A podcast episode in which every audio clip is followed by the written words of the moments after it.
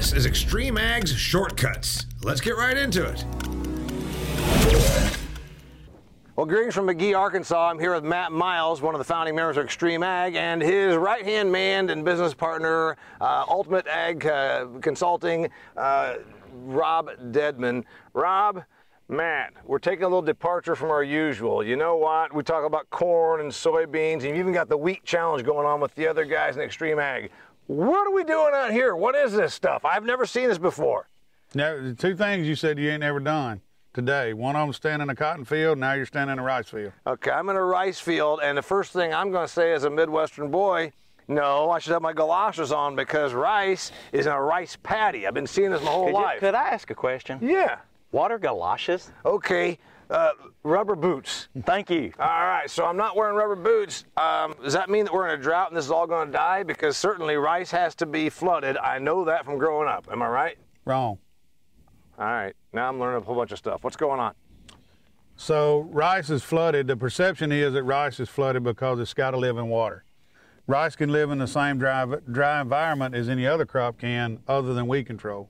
So we have to keep the fields flooded. It will sustain water, and and be and, and thrive in water. So we are, we're able to do our weed control in in a flood type state. You know, instead of having to you know let it crack open. So we only flood it for weed suppression. We don't flood it because the rice has to be flooded. No, it needs to be irrigated. So it's got to be it's got to have the same amount of moisture as any other crop, you know, to be reproductive and and have a have a good yield. But as far as having to keep it flooded to for it to exist, Rob, is Is he a pulling my chain? Because already he tried to sneak up behind me and pretend he was a cottonmouth snake biting me, and he's already kind of doing that thing where, you know, you're not from around here. Is he pulling my chain? Is it true that you can just grow rice just like this? Sure. Uh, you know, rice rice is a very unique crop.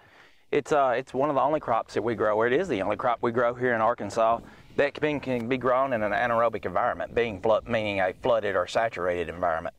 Um, rice has a special a special stem in it. And it has what's called parenchyma cells, and that's Whoop, whoop, parenchyma cells? parenchyma cells. All right, tell me what parenchyma Uh, all right, cells so mean. that's their parenchyma cells are in the stem uh, formation, and that allows for the transfer of oxygen and air down to the roots when we're in an anaerobic environment. So air can go in here, go to here, even through the water. So rice so, is a so cereal, rice has rice is a cereal type crop. It's, a, it's, it's like wheat or oats, correct? It's a whole grain crop.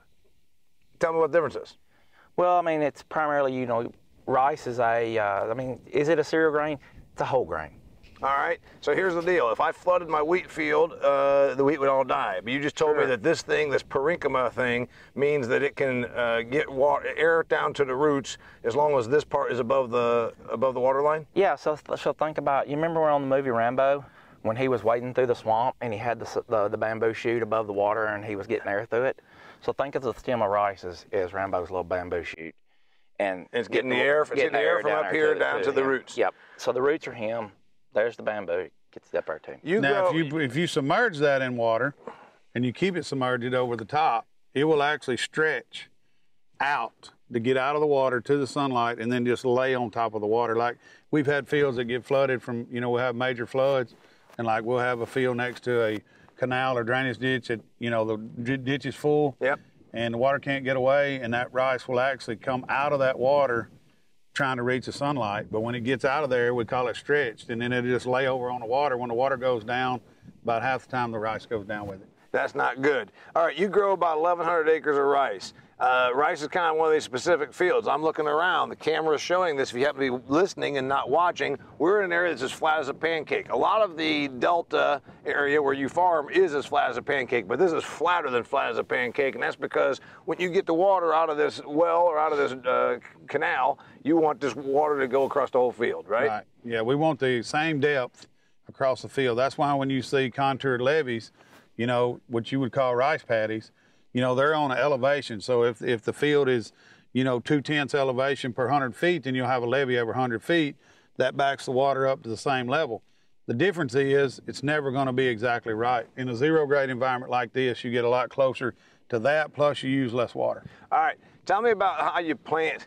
Uh, you plant rice just with a drill like we would wheat, except for in my part of the world we would do that in October, and you're doing it here in spring. Yeah. All right, so tell, talk me walk through walk me through the process. You said the great thing about rice, it's not it's not equipment intensive. So talk to me about what happens when you say we're going to go to we're going to take care of this rice field this year. Start from the beginning. Well, and then there's three different ways to grow rice. You've got contour levees, which is what the old school, what you see with the snaky Yep. or either straight levees, and then you've got zero grade rice production, which is what this is. Yep.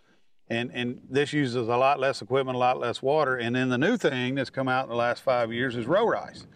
So we're actually planting rice on raised beds, just like we do our corn and our beans, Yep. and we're furrow irrigating it, Yep. so it's never flooded. We just furrow irrigate it every five days to keep keep the you know the And with our technology and herbicides, you know, in the old days in Asia, they flooded because they didn't have herbicides. We've got better products now to take care of the weeds, so we don't, we maybe, you know, can do just as well on those raised beds with furrow irrigation as we could out here. Yeah, well, the close. You know, when you figure the difference in row rice is almost comparable to contoured levees. Those are the two. This is almost a complete different way of doing it. Mm-hmm. But you're you're you've got contour levees and row rice. So if you can put that row up and you cut that rice on it and grow that rice on it, you can come back next year with soybeans on the same row. Okay. When you contour the levees, you're building these big mounds. You know, they'll be knee high. And they'll be, you know, four foot wide, and then you got to go in there and knock all those down, re-till the field, Yeah, it's a lot of work. start back over. and especially at five dollar and some odd cent diesel. This field right here is probably always going to be rice, and they're going to do continuous rice here because they've already got the infrastructure set up with the way we can flood it. Correct. Right. Yeah, we'll we'll be continuous rice here. All right, he never answered my question. So I, I come out in March. What do I do? Do I go out here and, and till it? So, so what we'll do is this actually won't start in March. This starts at the harvest. Mm-hmm. Uh, we'll take a Kelly Diamond tool, and we will. That's a tillage equipment? It's a tillage tool. It's a 45. Uh, we use a one. It's 45 foot wide. Yep. And, and we will go across the the fields after harvest, and, and knock the straw down, Mm-hmm. and then we will get rid of the straw. Typically, we use burning. Mm-hmm. Um, one of the one of our primary goals when we're raising rice is is to be very sustainable to the environment. Mm-hmm. So you know, by being sustainable, we're trying to put on less nitrogen. Uh, we're trying to use less phosphates. Uh, we're trying to reduce the amount of greenhouse gas emissions that occur, and then we're also trying to reduce the amount of water we use. So in the in the fall when we run that Kelly Diamond, we burn that straw, and then we will uh, towards the first of November, we will either rainfall or, or sometimes we will mechanically or you know with the wells and all flood these fields yep. and and that's for two purposes. Uh, it's habitat for waterfowl. Yep. Waterfowl serve, you know, great hunting income, great recreation, and uh, also it helps us suppress weed seeds and suppress winter weeds in here. So it'll be flooded. We'll be flooded after harvest, uh, which is somewhere around what? September, Okay. usually. So sometime September we're going to harvest this, and then we're going to flood it after that, and it's going to be that we can bring people in like me that want to go duck hunting, or we can just uh, we're also benefiting because it's keeping it from growing up in a bunch of weed patches. Sure, All sure. right. And- then what happens in spring? All right, so we come in here in the spring. Usually, we'll take the water off. That would be good. You can't you can't come out here and do work. Oh, with it yes, we can. Oh, you can. There is another form of planting rice in a zero grade called water seed. Oh. That's where we leave the water on. We Yep. take an airplane, we fly the seed in the water. we- Broadcast it. We broadcast it. We Uh-huh. allow it to germinate and come through the water. It'll do that. Yeah, like I told you, it'll come through the water, or it'll come through the dirt, but it won't come through Won't dirt and through water. Got it. All right. So you can broadcast it via airplane uh, when it's all flooded, but you generally don't. So your method is you dry it off, you till it. No, we try not to till it. We try to keep rice. We try to do rice with as minimum amount of tillage as we can. Got It it. depends on the fall before. If we rut it, we have to till it. If we don't rut it, we don't. If if we don't ever rut the field, it'll be continuous no-till. Got it. And then you're going to no till in with your drill. Uh, it's on what seven inch rows, seven and a half inch rows. right. And then then what? Flood it. Forget about it. No, so we start the the weed control program. We lay, use a lot of pre-emergence products. Uh, the best weed we see in a rice field is the ones we never see, so Mm-hmm. we try to keep them below ground. But the ones that do get by us, then we'll make a post-emergence application. And that's going to be about like it is right now, where this weed's like- about six inches yes, tall. this rice has been sprayed. Uh, they're waiting to get the fertilizer on it. Uh, that's be the next step. With we'll apply with an airplane the granular fertilizer, and uh, and then they'll bring the flood. Got it. So you've you hit it with application of herbicide, and then you flood it, and then it's going to stay. We're going to keep it flooded until it's time to until it's got heads on it, and we're ready to harvest. Yeah, so in that process, we, we do what's called alternate wetting and drying. Uh, it's a greenhouse gas emissions reducing process. It also helps extract nutrients from deeper in the soil. It brings them up every time we dry the soil. It brings nutrients. So that means we flood it, then we dry it, then we flood it, then we dry it. That's exactly right. How many times are we doing this? What's the cycle? you know, every 20 to 24 days. Yeah, it depends on the weather, you Yeah. know, but that that's what we try to do. And it would be fine if you didn't do that, but this gets you bigger yields. Get you bigger yields. What we're realizing is we don't have to have a flood on it all the time. Gotcha. As long as we keep the ground moist, Moist. And, and moist enough that the residuals hold, then we don't have to use the water that you know that can be used later. So speaking of moisture, what is this thing I'm standing next to? It's kind of like it says ricechecker.com. It's got this machine right here. They're not a sponsor, by the way. But what, what do we got? What do we got here? What is this? So a friend of mine actually developed these. Uh, the Isbell family up in North Arkansas or Central Arkansas. It's it's it's, it's just a really uh, convenience tool. But it's a it's PVC pipe. It's got a float on it. We Yeah. set this so uh, when the ground is dry, it's that we want this set to where it's showing zero. Yeah, we would pound it. uh, We would, which we didn't because uh, we didn't want to work that hard today. We would pound it all the way down to where this toilet float is sitting down there. That's right. And showing zero right there. Yep. Okay. And All then- right. And then as it floods, the float will come up. Got it. Gets to our desired four inches. Four inches, That okay. way, when you're out here checking the water, you can could drive by instead of having to get out here and walk these fields. You can just merely drive by them. You look, you've got four inches of water.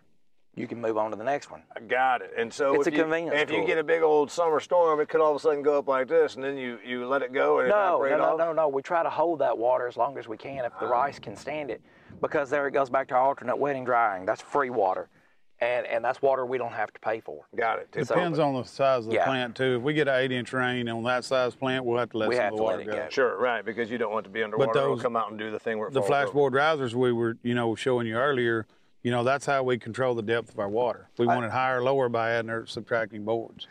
I gotta tell you, man, I've learned a lot about rice. I think everybody else has too. So, what what thing did we not cover that everybody needs to know? First off, it doesn't need to be flooded. Secondly, um, you know, you told three different methods of production. Oh, a bushel. I compare it to wheat. I've actually accidentally called this wheat now a couple of times because to me it looks like a wheat field. Uh, What part of this looks like a wheat? I, you know, it's a grassy green plant out there that looks like it's just- drilled in. I was just curious. Yeah. Do you want me to explain what galoshes are again, too, Rob? No, I've got galoshes. Okay, all right. So anyway, uh, 60 pounds to a bushel of wheat. Last time I checked, um, I think that's the right number. How It many is. pounds to a bushel of rice? 45. Okay. What's the expected average in the Delta area in this kind of production method? What do you think would be reasonable for your 1,100 acres of rice that you're going to produce? Well, our goal, you know, is to make 200 bushels dry. Okay. So that's our goal. If we get 200 bushels, we feel like we've had a really good crop. It can range anywhere from, you know, 150 to 225 to 230. You know, 200 depending bushel dry, and then uh, we talk about you know wheat. You don't have to run it through a, a grain drying system the way you do like corn. But you told me that rice actually comes out a little bit green, right? Yeah, you want to cut it grain. See, the biggest thing about rice is you don't want to let it fall down. Mm-hmm. So we are going to cut it at higher moistures to try to get it out before the hurricane season. So you can cut about 70 acres a day with a normal combine, one of our combines of rice standing. You can cut 20 to 25 it's laying on the ground. I see. So it's it's actually pretty slow harvest. Oh yeah, it's one of the slowest harvests we have. And you told me something interesting. You said rice is really hard on your combine, Absolutely. and that's just because of the, the, the how hard it The is, because of the abrasiveness, size. the abrasiveness of the hole that it's in. Got it. What did we not cover here? We're talking about rice production in the Delta region or anywhere else, Rob. Rice is a great carrier for your gravy. I like rice a lot when it's in my sushi, and that's really about the only way Potatoes ever make your eat butt big, right? That's Any- right. anything we didn't cover that we think we should have to do our our do our, our service here of explaining rice. No, not really. You know, we're just proud to be able to grow it. It's, it's kind of unique. To, it's a unique, unique crop to the United States.